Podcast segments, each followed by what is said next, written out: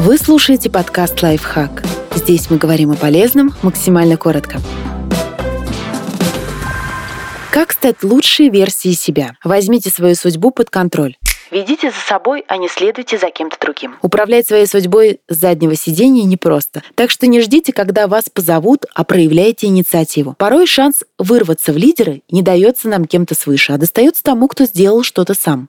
Не стесняйтесь своих странных привычек. Ваши необычные, навязчивые движения могут на самом деле служить важной цели. Возможно, то, что вы теребите ручку или дергаете ногой, неведомым образом помогает вам сосредоточиться.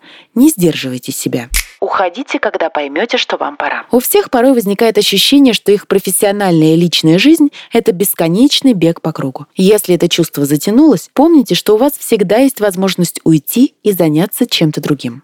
Задавайте больше вопросов. С возрастом мы проявляем любопытство все реже, и на то есть много причин. Порой мы боимся, что будем выглядеть глупо. Но не забывайте, что первый шаг в приобретении знаний — осознанно задавать вопросы. Отделяйте мнение от фактов. Даже самые проверенные источники и медиаресурсы иногда могут быть предвзятыми. Доверие к ним может дать вам искаженную информацию и привести к неправильным выводам. Проверяйте факты, сверяйте источники и учитесь мыслить критически.